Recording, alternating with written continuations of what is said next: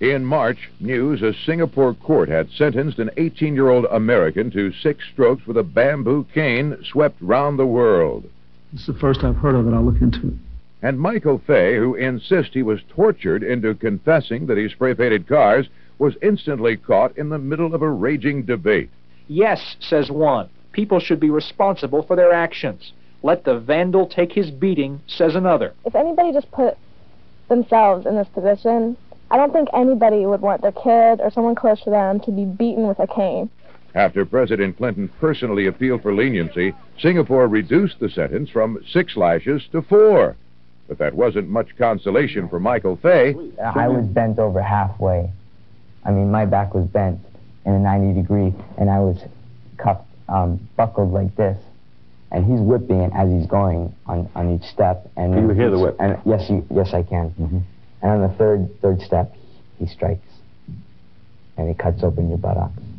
And there's a lot of pain. There's a lot of pain. Throughout the incident, Singapore insisted its strict laws made it one of the safest nations on earth. Well, ladies and gentlemen, welcome aboard to a very special edition of Human Events Sunday Special, where we're going to be discussing something that I like to call the Singapore option.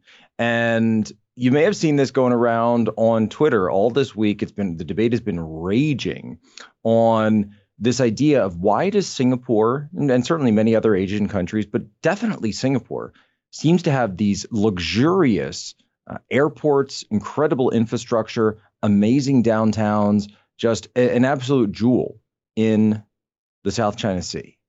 And the question is, why don't we have those things? Well, a lot of people, including conservative commentator Matt Walsh, friend of mine, decided to say that it's because Singapore beats their criminals and Singapore executes drug traffickers. And of course, most famously, we remember the case of Michael Fay back in the 1990s, who was caned four times, not six, sentenced to six, reduced to four, for vandalizing over 18 cars. It was 50 acts of vandalism total. He pled guilty. He was spray painting, doing all sorts of things, which, by the way, you're told not to do. So we went and looked up what happened to Michael Fay. How's he doing now? What's his life like? Well, guess what? He returned to the United States. He went back to college, and he now runs a successful food and beverage business. All thanks to caning.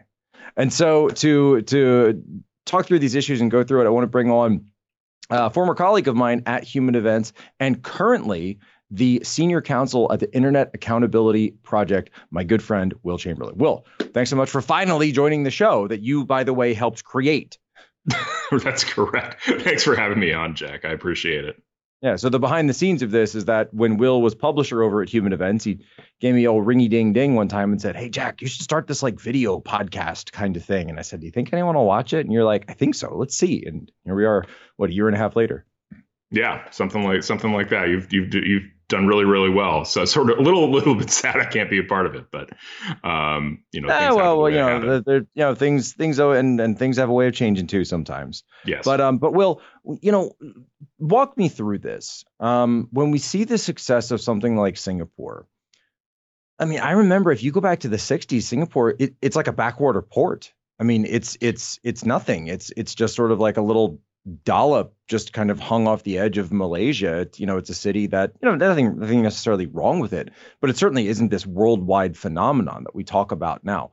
How did Singapore go from that to this? I mean, you really have uh, incredible statesmanship. I mean, Singapore is a, a, testament to the value of having really, really talented statesmen. Um, basically Lee Kuan Yew, who was the founder effectively of Singapore as an independent country um, and president for a very long time. I think he, or prime minister rather, he was prime minister for something like 30 years. And his son is currently prime minister of the country. Um, was one of the most talented and brilliant statesmen of the modern era. And as a result, he took a, a very, very tiny postage stamp of a country that was, yeah, as you say, something of a backwater and through his leadership and wise policy and the talent industry of the Singaporean people turned it into um, one of the places that one the, has one of the highest GDP per capita in the entire world is incredibly wealthy, a beautiful, safe, incredible place to live. Um, and that isn't done by you know adhering to like a libertarian utopia or anything else. It's a it's a number of different um, sound policies, but one of them Well, includes Will, being it- very very done- tough on crime. Was it was it done through social policies? Was it done through handouts?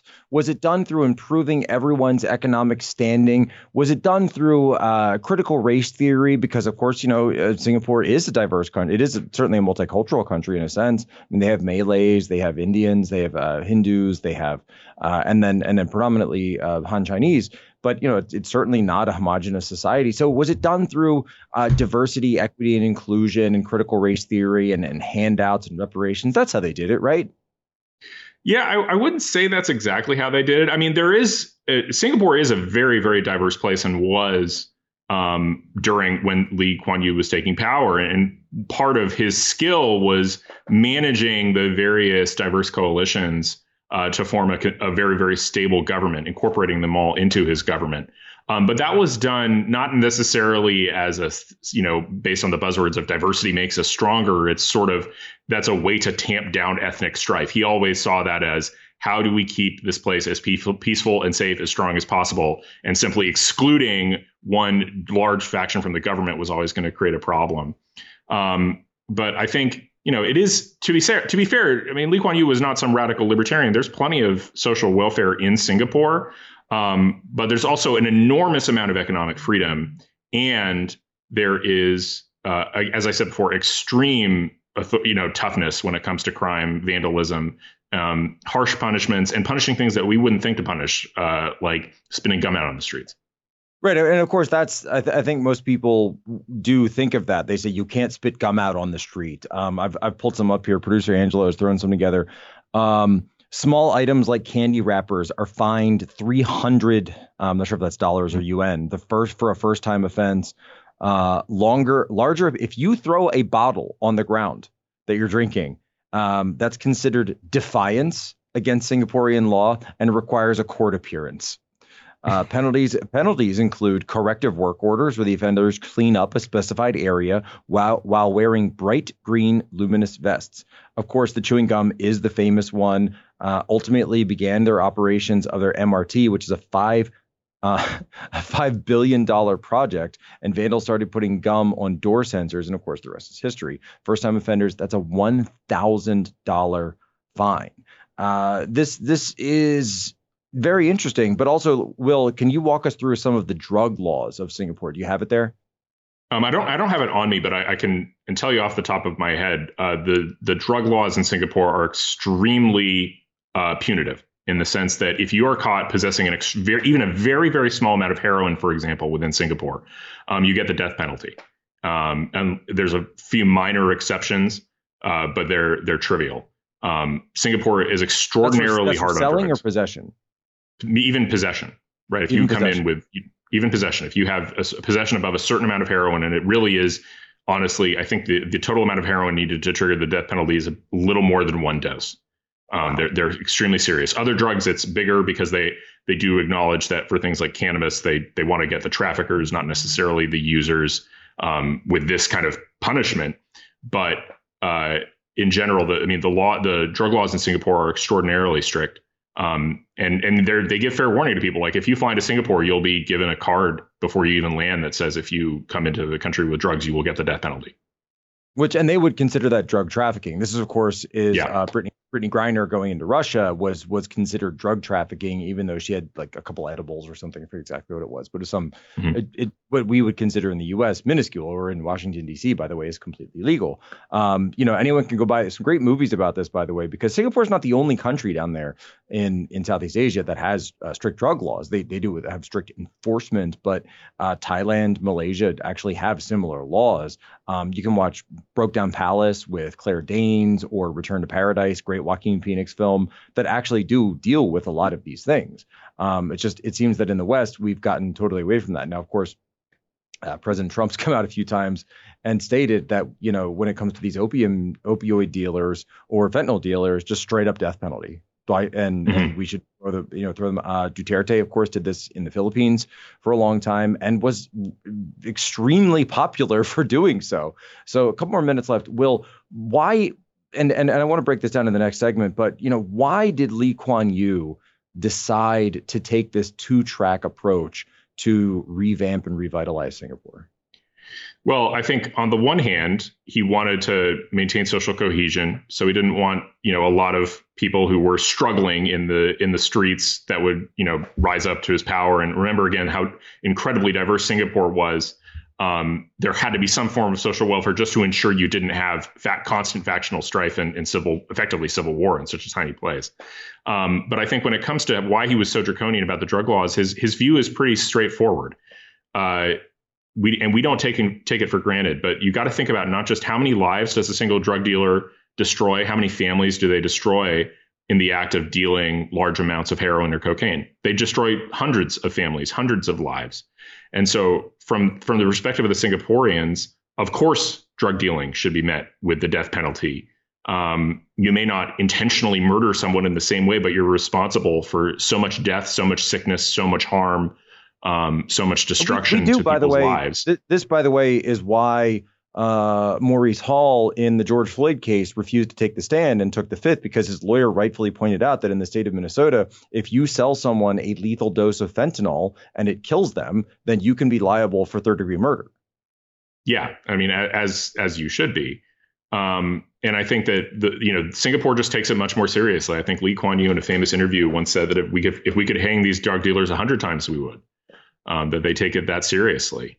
Uh, and, and and it seems like they have a very good reason to, a very good moral reason um, for saying, sorry, no, no, no, this is what you're doing. The activity you're engaged in is causing so much trauma and so much death and destruction that, that you need to be stopped. And we need to deter this behavior so as much as possible. What you're saying is it's it's pragmatism, pragmatism, pragmatism. That our values are what works is what we're going to use. We're not necessarily taking this from a holy book or a philosophy book. We're going to use what works. Come back next. Will Chamberlain here, Human Events Sunday Special. And we're back, Will Chamberlain. We're discussing the Singapore option. Now, Will, one thing that I want to to stress, and this is something that I saw getting totally lost in that Twitter debate, is that it's not just harsh on crime policies that made Singapore successful. Mm-hmm. It also was the fact that you're right. They dealt with the intercultural strife as best they could, right? Give everyone sort of a, sort of a way in, but then also that they totally superheated their economy and they were considered one of the four Asian tigers in the 90s.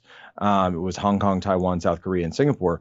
And so this idea of, hey, how about instead of everybody getting upset that uh, you know that somebody's got more than me or that this is going on or that's going on we all just get rich together. Yeah there's an enormous amount of economic freedom um, and and a, a, complete you know a very very serious focus on free trade getting getting people to come in and, and start up companies there like inviting foreign corporations in soliciting them um, there was a huge amount of focus on uh, workforce development from the perspective of Lee Kuan Yew. So, for example, uh, the the first language and the national language of Singapore is English, and that did not have to be the case. Uh, after the the United Kingdom left, and I mean, first it was part of the Malaysian Federation, and then an, an independent country. There's not a whole bunch of English people um, of English of origin from the United Kingdom in Singapore. So that easily could have been, you know, it, they could have adopted Mandarin as their primary language. They could have adopted Indian or, or one of the Indian languages as their their uh, primary language. But they adopted English because they knew that it would give them an advantage um, in the global marketplace. And so you have a slew of very very wise and sound policies economically that really made the country very wealthy, rewarded um, you know economic industry, kept taxes reasonably low, and allowed for you to build, you know, really build Singapore into this economic powerhouse that then when combined with their seriously tough on crime policies has made the place a wonderful place to live. And and and that's something that I think we should also get into in the United States. So obviously we have the tension between left and right when it comes to economic policy. Um, I think the right is settling into a place where okay, we don't want to be full on um, uh, libs when it comes to oh we're to just hand out everything and we're to raise ta- carbon credits and somehow that's to make the planet cooler or stop global warming or mm-hmm. whatever but at the same time we're also not going to be full on this is where the new right kind of comes in where we're not going to be uh, uh, President Trump came out, and I've seen a lot of uh, conservatives coming out saying recently about no, we're not going to go Paul Ryan and Mitt Romney and and shut down or or cut or privatize Medicare, Medicaid, Social Security. That we're just not going to touch these things. We're just going to leave them where mm-hmm. they are. Obviously, it, it's it's smart politics, and and I think really just the country's just not ready for that. Um, I think in, in a lot of reasons. And so yeah. you, finding this better this better middle ground, whereas Romney and, and Paul Ryan were trying to go full like um, get rid of all the entitlement programs right away, even these ones that people have paid into their entire lives, which I think rightfully so um, made people lose their minds. But at the same time, you are also seeing, you know, uh, conservatives and the new right, I think, and and so I wanted to get into the the criminal section of it because it's it's sort of like which which one are we? Are we the people that are saying that we want to be tough on crime, or are we the people who are saying that we support the First Step Act? Because it seems like we're trying to do both at the same time right now, and, and I don't think that makes sense. Yeah, you know, I look back at some of my old tweets about the First Step Act, and I, I'm I kind of cringe, honestly. I, I I think that they were. I ultimately think that was the wrong policy, and that we should that we need to be stricter on crime, and that we we we went in the totally wrong direction. Um, like the problem, as I said before, that there, we do need criminal justice reform in this country. We need more people to go to jail and for the penalties to be more severe.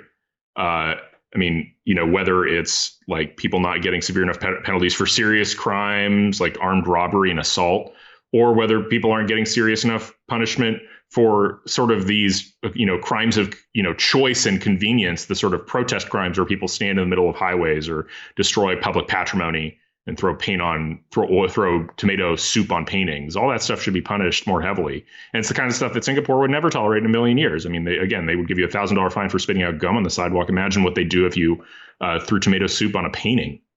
Yeah, there was Helen Andrews in D.C. was counting fare jumpers. She just went down to the metro and was counting fare jumpers one morning in the D.C. metro. She counted forty and mm-hmm. she even asked somebody, she said, Well, why do you do this every day? He said, Well, it's, it's cheaper. And, and someone else said, I, I don't think I've ever paid for the metro in my entire life. Just never done that. And this gets into the broken windows theory. And I've interviewed um, Mayor Giuliani on this. And I've always said that in, you know, in addition to his 9/11 response, it's one of the greatest things he did as mayor was to clean up the city of New York. And the broken windows policy, the broken windows theory, to break it down for people, I have um, I have like sort of the, the textbook definition here. That was something that Giuliani put into practice. The broken windows theory stems from the work of two criminologists, George Kelling and James Wilson, who suggested that minor disorder like vandalism acts as a gateway to more serious crime.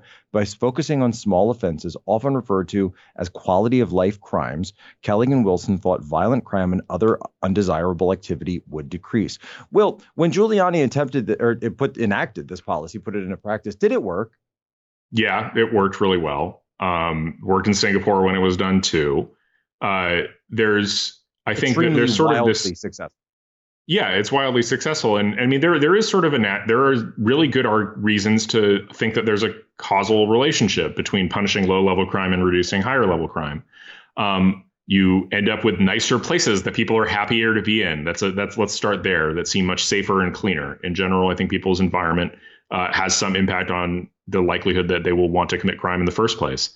Um, and then you know once you cre- you also create a culture of abide you know abiding by the law and expecting to be punished even if you break the law in small ways which leads to further you know a kind of culture grows where people just start abiding by you know you know abiding by the law on their own. And then once you get there then you get to the situation where you've freed up your police officers to track down serious crime and make sure that gets punished too. Um, but it's the idea here is that you shouldn't be letting go of the rope that you should be punishing these low level crimes in order to make people understand that this is a place where you're going to be expected to abide by the law. Um, and I think I think the idea of a gateway to you know once you start breaking the law, maybe you'll start breaking it in in different ways, or you'll you create a social expectation that breaking the law won't end up getting punished. And I think I think we see that. You look at the places where they talk about, oh, we need to stop prosecuting these low level offenses, and they're they're nightmares to live in now, and they're disgusting too. San Francisco, we're, we're, we're trying, we're, we're, we're essentially right to to just to explain for folks what you're saying is that what we've enacted or the Soros prosecutors or the woke prosecutors, whatever you call it, we're doing the opposite. We're doing the yeah. exact opposite right now. In you know, I'm from the Philadelphia area. You're originally from the Bay Area, but our home areas, right, and hometowns essentially, are experimenting with the opposite of this, and it's a free for all. It's a free for all of death and murder and blood uh, of, of of people, of children in many cases, and it seems like we're not even allowed to talk about it. Yeah, I mean, it, it creates uh, it creates a really terrible culture. I mean, I think about you know that that store owner who sprayed the homeless woman with water like that that shouldn't happen in the first place he called the police on that woman 20 times she was breaking right. the law but when the police do nothing you get not only do you get like increased law breaking you get vigilantism. I mean the, the entire point of having a justice criminal justice system in the first place is to prevent vigilante justice and the sort of you know vendetta type reciprocal murders. That's that's that's how why justice systems came to be in the first place. One of the things you know, uh, liberals fail the sort of Chesterton's fence argument where they they destroy something without understanding why it was built in the first place and what problems it solved. Um, what is Bale's Chesterton's really fence for the audience? So Chesterton's Chesterton had a saying about uh, his fence, or Chesterton had, had a saying. It went something like this: If you see a fence and you don't know why it was put up, you shouldn't take it down. Right? Yes. You should be able to answer the question of why it was put up first. Um, and if you don't have a good answer to that, then that you don't understand the the problem it's solving. It's a good border so, policy too, by the way. Yeah, it's good border policy, right? You shouldn't Excellent. shouldn't take down fences unless you fully it's thoroughly also, understand why they were put up. Know, in to get into place. your to get into that further, it's by the way, you know, there's somebody else who who understood this same issue, and that person was Karl Marx. Because mm-hmm. if you actually read uh, Marx's theory, that it, it, it isn't he doesn't just believe in the you know joie and the proletariat because he also understood something called the lumpen proletariat, known mm-hmm. as, you know, I, I, would say in English, the criminal class. That there are groups of people who could essentially be just just geared towards criminal activity, or uh, for a variety of reasons. Or you're always going to have criminals in any society. We just know that. Um, we can get yeah. into the issues why, but also the bigger issue, I think, is that if you're catching those criminals when they're committing the minor crimes, if you've uh, caught the person who is dealing drugs at 14, then maybe they won't become a high level drug dealer at 16. If you've caught right. them when they're smashing windows, when they're doing vandalism, we've seen this time and time again, and any criminologist will show you that no one starts out uh, with with you know no serial killer starts out with serial killing. They start out with smaller, uh, and they move their way up through the spectrum of this. The broken windows policy, guess what? It catches that. Yeah, I mean, it does a it does a lot of good. It helps with rehabilitation, as you say. Um, it helps with deterrence. Uh, I mean, I, one of the things there, there's a criminologist. I think there was a study in Hawaii where they were looking at how to ensure that um, people comply with a drunk driving program. And essentially, one of the ways they did it is they made people, they had a system that wasn't super punitive necessarily, but was almost always enforced, right? There was never any getting out of it.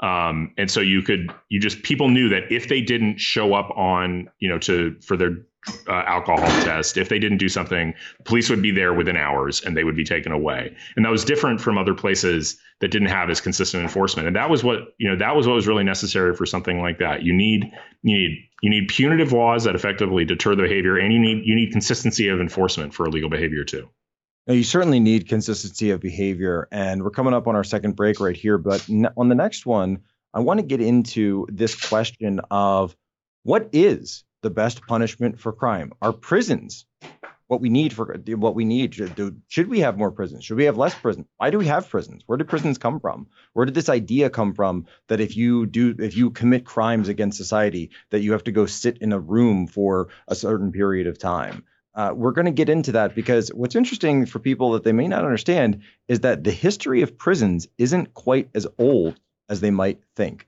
Coming right back, Will Chamberlain here, Human Events Sunday Special. And we're back here, Human Events Sunday Special with Will Chamberlain. Will, did you know that they censored Aladdin? Remember Aladdin, the movie, the Disney movie when I, we were kids? I watched Aladdin all the time. I used to watch that used to be the movie that I would annoy my parents by watching over and over and over again when I was so like six I'm sure years you old. remember you remember the line um, where they cut off your ear if they don't like your face. Is one oh. of the, oh. the, the, original songs, the traitor who ended yeah. up being at the end or whatever is is singing that song. You know that line was changed. It was. Why is that? So it it was, and then they say it's it's barbaric, but hey, it's home. Um, Right. So this line was considered racist even in the 1990s by 90 standards, sort of like when America had our first dabble with political correctness and like the OJ case came up, um, which was the first time America just decided to let someone off of uh, off from from punishment for murder because of the color of the skin and because he was famous. Um, That they changed it to it's it's hot and intense rather Mhm. the land is flat and, and hot and intense. It's barbaric but there are tones. Of course the line doesn't make any sense. And then the will smith version it's further changed for 2019 and they also took away the line of when i actually i don't know why i went down this rabbit hole but i absolutely had to um, because it's like wait a minute this was in like an aladdin movie right? If you know when he says i'll have your hand street rat you know and it's the great Mhm. voice actor jim cummings who's screaming that because he's referring to the practice of chopping a thief's hand off um, that line is totally gone from the Will Smith version that came out in 2019. Just gone Mhm. completely. That- that's too And bad. It, it is too bad. And so when I wanted to mention the the history of prisons, because Mhm. I found an interesting an, an interesting article uh, about this when I was just doing research and and and show prep for this, and and that article was called "In Defense of Flogging." and and it said and, and and to go through it was, it was written by by a prison reformer a guy who had been a former police officer in the city of baltimore which you know just a, a paragon of safety and peace baltimore um, you know if anyone's seen the wire we just know how how wonderful and and utopia i mean you know baltimore is probably the american city that's closest to singapore as far as i'm concerned and uh, yeah, yeah, very thick Yeah. sarcasm there. Um, that he writes. So here's what's interesting. He writes that it was the progressive perfor- reformers of the past two centuries are responsible for the fact that we have the prison system today. And the prison system w- originally came about in the 1800s, early 1800s, uh, around this idea of their penitentiaries and reformatories. One of the reasons for this, uh, Michel Foucault, of course, is a huge proponent of of this type of the, the rehabilitative act, and it's a very progressive um, idea that you can take someone and rehabilitate them through through prison, through the use of of holding someone in a cell for an indefinite period of time, or or even a definite period of time, that you will somehow change their nature. And he writes, he goes, this in the this in the uh, Chronicle of Higher Learning. Prisons today have all but abandoned rehabilitative ideals, which isn't such a bad thing if one sees the notion as nothing more than paternalistic hogwash. And he wrote, he then wrote, for those who are who are opposed to the penitentiary system, all that's left then is punishment, and we certainly could punish in a way that is much cheaper, honest, and even more humane. We could flog. We could flog. That's an amazing article. I think I think he's onto something there. You know, there are a lot of different purposes to punishment, um, and there's deterrence, the idea of deterring other people from committing crimes. Uh, there's re- there's uh, in- incapacitation, namely just taking someone who's just can't help but engage in criminal activity and keeping them away from the public. Um, there's about a statement of values about the value of victims and the rights of victims because you know if a victim's life is taken away it's not you're almost saying as a society that that life wasn't meaningful if you don't inflict severe punishment on the perpetrator. And then there's rehabilitation. And it really is like the least important thing when it comes to criminal justice. Criminal justice isn't for the good of the criminal. Criminal justice is for the rest of us. Yes. and rehabilitation is something that you sort of you know maybe it's something you add on at the end and it's like you know if the other goals are being met then sure help rehabilitate people who are going to get out of jail. That's again probably good for the rest of us but that's not the focus. That's not why we have the jails in the first place. They're not you know this, these aren't therapy sessions. Um, they're places to incapacitate you and deter others from committing crime Right. And so what people need to understand is that the current system of the, of penitentiaries that we have today, it's only been around for about 200 years. Uh, for Mhm. thousands of years, that, and everyone can say, "Well, wait a minute! I've I've seen you know Game of Thrones, and I've I've seen old old books, and they all talk about dungeons and people being held down there, et cetera, et cetera." Well, the dungeon, or which of course comes from from French word for keep, uh, which which is also the same word as a tower. You'll be locked in the tower, you know, the Tower of London, et cetera that uh, we all know what the Tower of London was about. And most people didn't stay there for far too long, um, especially those princes. Um, that if you were awaiting trial or you had finished trial and you're awaiting your punishment, then you were held in the jail or the gaol. Mm-hmm. Uh, this was not, an, there was no sense that you would be held there for an indefinite period of time, uh, or that would be your punishment. It's that you were you were there while you were waiting for your punishment to begin, or while you were you know that just logistically needed a place to hold somebody where they couldn't run away to escape trial. That was the whole point. But it's only about 200 years ago, which in in terms of human history isn't that long, that they came up with this new idea that what if we take away these this idea of punishment what if we take away which which prior to that uh, forced labor? I mean, forced labor goes all the way back to the Roman Empire. Um, mm-hmm. You know, Rome they used forced labor. I mean, build the aqueduct, build the road. You know, you always need someone to do that. Um, you know, paying your debts, uh, transport, of course, which of course is, is goes back to the the founding of Australia, Botany Bay. Uh, punishment by transportation was uh, huge in the British Empire because well, we have colonies that need building, and you're going to be sent down to build those colonies this building colony sucks and it, it's hard work and nobody likes it um, mm-hmm. you you hear the the it's kind of that's another debate on twitter right now the ruralist debate and say oh just you know, just go go live on a homestead and be a peasant. I said, why are you glorifying the peasant lifestyle? That sounds awful, you know. And uh, you know, there's a reason we have society the way we do today, and we've we've built upon it. We're trying to fix society. We're not necessarily trying to return to peasantry and and husbandry and and, and hunter gathering. That, that not that I have anything against hunter gathering, uh, by all means. but but you know, I was about to go hunt somebody on the streets of Arlington. I was looking for a deer yeah, you go for it. I don't know. Clarendon doesn't really have many deer. It's too bad. No, not really. No, but you know, we have this nice thing called supermarkets. Um, oh. Yeah, but hey, venison, good, excellent. But so it's it's inc- so the the first state prison in England was Millbank Prison. It was only opened in 1816. mm-hmm. Prison the prison system is not old. It's not old no. at all. And so the question I would have is, you know, and let's go back to Michael Fay and let's go back to Singapore because that's the overall discussion here is would you or could you even think of anyone who, if they were offered the chance between, so he got four lashes, right? He was sentenced to, to six. He ended up getting four. Would you take four lashes or would you rather sit in prison for four years, four years of your life? I mean, I think any criminal and any person would rather take the lashes, right? You don't want to lose four years of your life. Um, I think what Singapore gets right is interesting is it's not an, they don't see it as an either or though they do both, right? And they're and both have different aspects of effect in, on the potential criminal, right? Like maybe some criminals aren't that scared of prison or they, you know, say, okay, whatever the risk of prison isn't that bad, but they're particularly scared of cap- corporal punishment um, or vice versa. So they just, they don't, you know, I think what Singapore gets right is they do both. They, they do both and, and it's and it's good and just to do both it's it's the right thing to to punish truly awful behavior um, it's not you know it's not beyond the pale to say to use as the singaporeans do caning and and that that is an interesting piece for us that we as a society, when we do talk about this, and then the fact that America has got we've got more people in prison right now than we have in our entire uh, military, and so. Mm-hmm. My question is: Is this something where where the right and the left could actually come together a little bit to say, yeah, you know, it, it is kind of silly that we're just shoving people in prison, assuming that's going to help. And by the way, I, I've I, I know people, I've and you can read studies about this where uh, people have said that you know hitting rock bottom, uh, getting that you know scared straight uh, experience is actually quite useful for them to say, you know what, yeah, I had my brush with with that, and I definitely don't want any more of that whatsoever.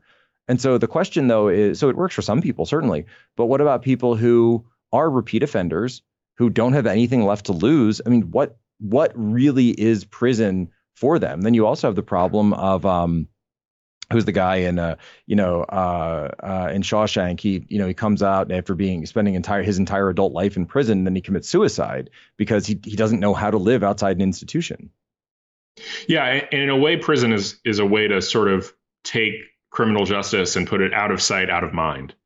Uh, it's a way to make it something we don't think about and see compared to you know other forms of punishment. I think that the analog is to capital punishment where we where we use things like lethal injection to sort of medicalize um, capital punishment when it's when it's an execution. And I think there, Alex Kozinski, Judge Alex Kozinski in California, um, you know, he he long he's a very a libertarian and and definitely not somebody who was just a, a reflexive authoritarian by any means. But he said we, we should go back to firing squads.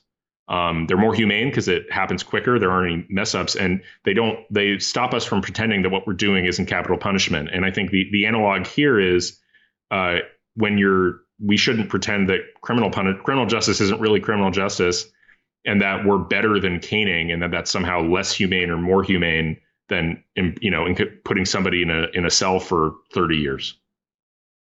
Yeah, and I, I, don't think it's humane at all. And it, it, it, maybe it makes us feel better. Maybe it makes people say, "Oh, I'm not sure." You know, I hear people, I hear other people say like, "Oh, the, the you know life sentence is worse than death penalty," and I, I don't think so.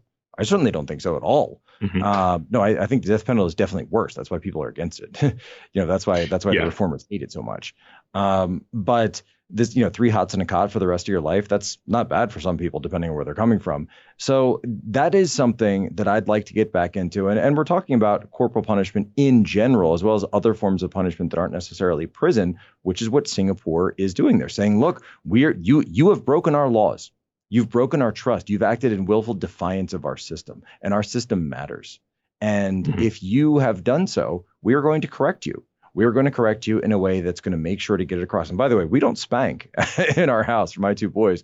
You know, we don't spank at all. But you know what we you know what? Maybe just maybe for adults, maybe they what what they need is a good adult form of spanking through a, a flogging or a caning. And because in Singapore, guess what? It works. But in the next segment, I want to get into that thorny question of the death penalty.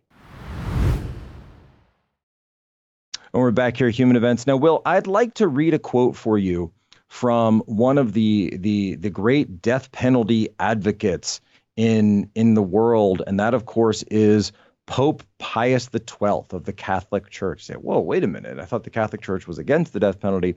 Well, Pope Francis is against the death penalty, but prior to that, there's a little something called the entire history of the Catholic Church, and it's I think it would be it would be kind of silly if you know anything about the history of the Catholic Church to say that the church has always been against the death penalty when I, I can point to a lot of instances where that's just quite not the case. Um, but here's but but the church has always stated, and this this is something that I will be serious about, that that that is up to the state. That it's always been up to the state. And here's what Pope Pius says about this. He says, even in the case of the death penalty, the state does not dispose the individual's right to life. Rather, public authority limits itself to depriving the offender of the good of life in expiation for his guilt after he, through his crime, deprived himself of his own right to life. Will, unpack that for us. What does that mean?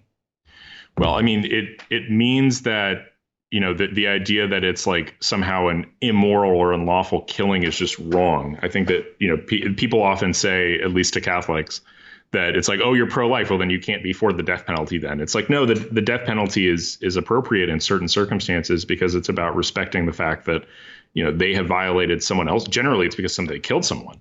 Um, or they did something so against the moral order that it was responsible for other people's deaths. So it's the idea that you have violated, you know, God's law, um, you've deprived yourself of your own right to life, and and that's the the state is just ensuring that you don't get something you don't deserve.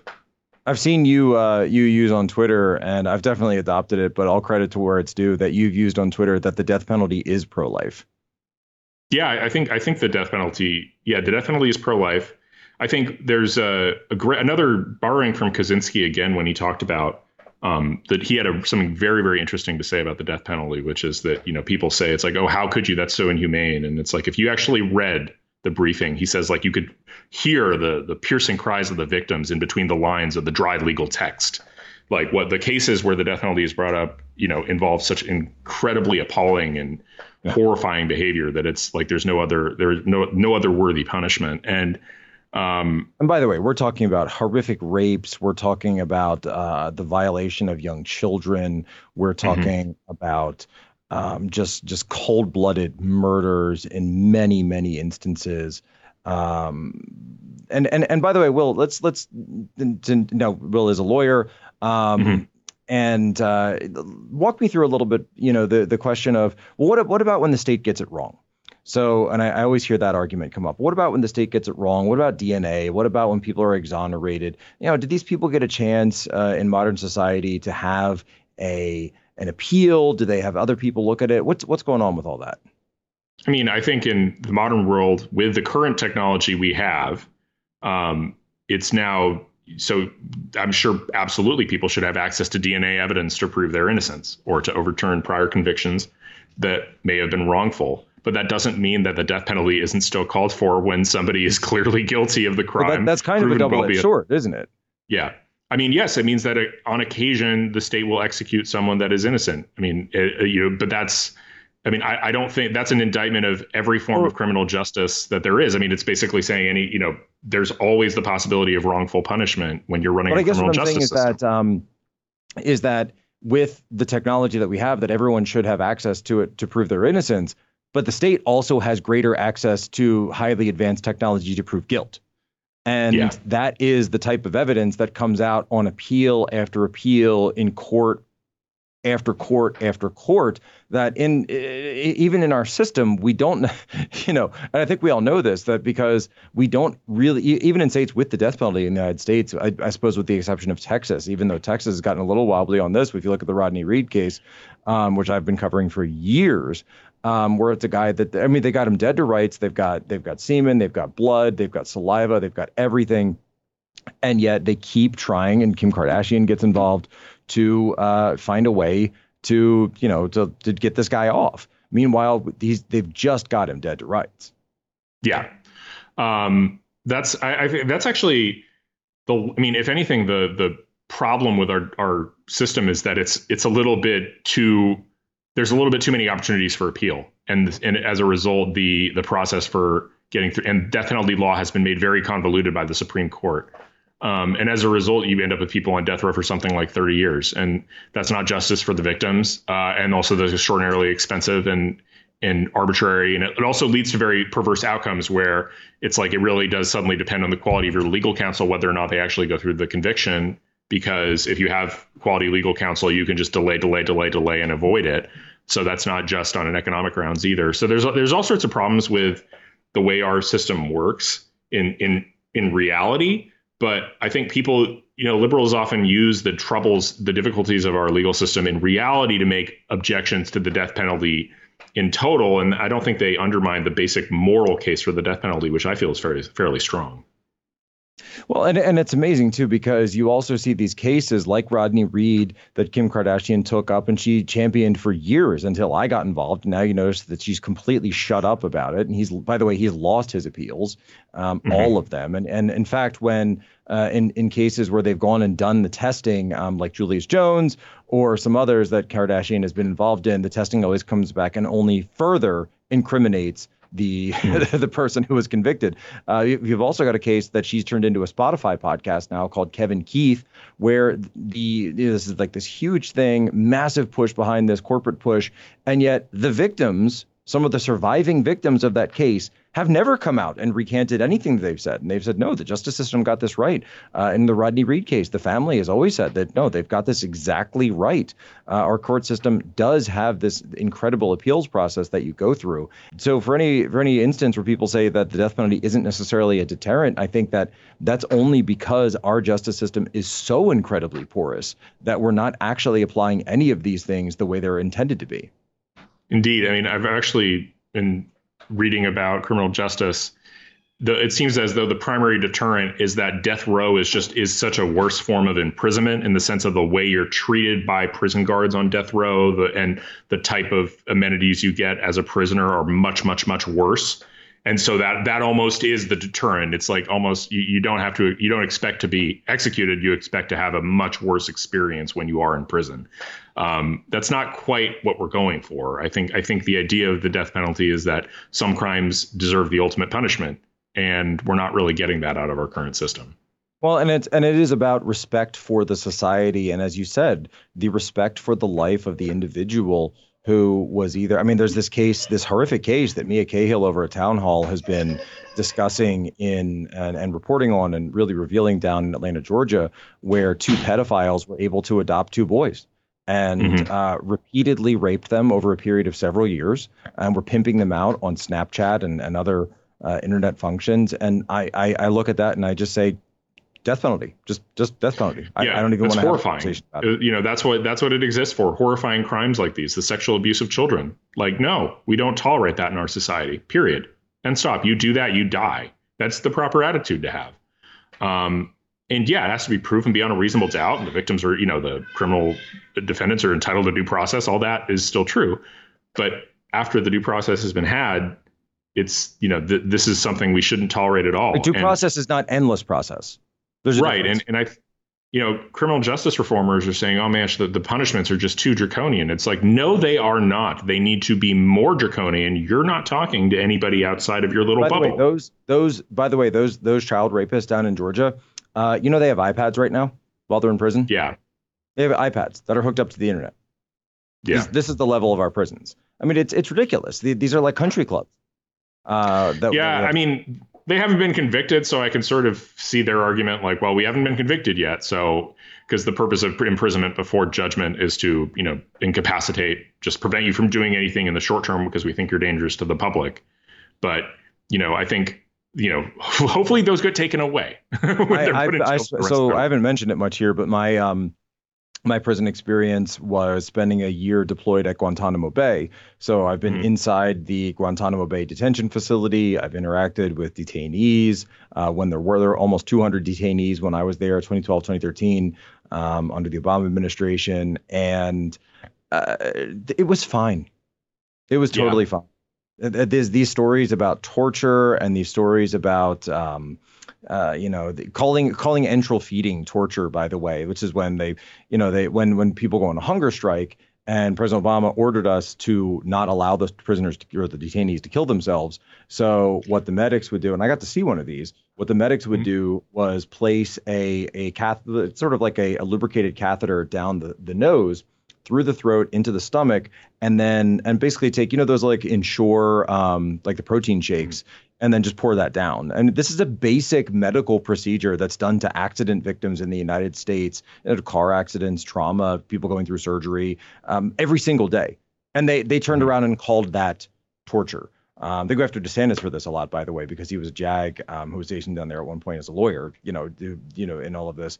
But you know, I'm, I'm sitting there looking at it, say this is a medical procedure. It's not torture at all. None of these things are torture. Um, yeah, like why are you why are you entitled to the right to hunger strike yourself to death while you're in prison? We don't we don't agree with that as a society. like right and and and when it comes to those guys by the way you know there were some now as an intelligence officer of course i i did certainly enjoy the perspective of being able to to have them available for interrogation and intelligence collection but then again prisoners of war are slightly different than you know a domestic prisoner um Sure. that that but I mean, the argument for a domestic prisoner, like say a domestic prisoner goes on a hunger strike, you know, does he does he have the right to that? That argument would ultimately justify like applauding the prison guards who allowed Jeff, Jeffrey Epstein to kill himself, right? Like you know, that's that's Thank that's you ridiculous. for surfing for surfing eBay and not uh, not fixing the cameras. Thank you so much. Right. Yeah. Good. Good for letting him kill himself. He had the right to do what he wanted with his own life. No, wrong. He did not. He had forfeited that right. He needed. He needed to face justice. Well, I do think Um, though that, and as as we're are about to wind down here, I do think that this is it's a hot debate. I think that as the new right is kind of defining what it is and what it stands for and what it doesn't stand for, I think this is really something where the reformers, the criminal reformers, the just us reformers, and the Kim Kardashian types of the world, you're just losing because we're trying Yeah. it and it ain't working and people are dying. And if, if, if one thing, if you're violent, definitely get you off the streets. But another thing, if we're going to talk about the prison issues, we need to bring back a little something called corporal punishment. Will Chamberlain, where can people find you? Uh, I am online on Twitter primarily at Will Chamberlain on Twitter. All right, at Will Chamberlain on, Tim, on Twitter, former colleague here at Human Events, and the senior counsel at the Internet Accountability Project. Ladies and gentlemen, as always, you have my permission to lay ashore.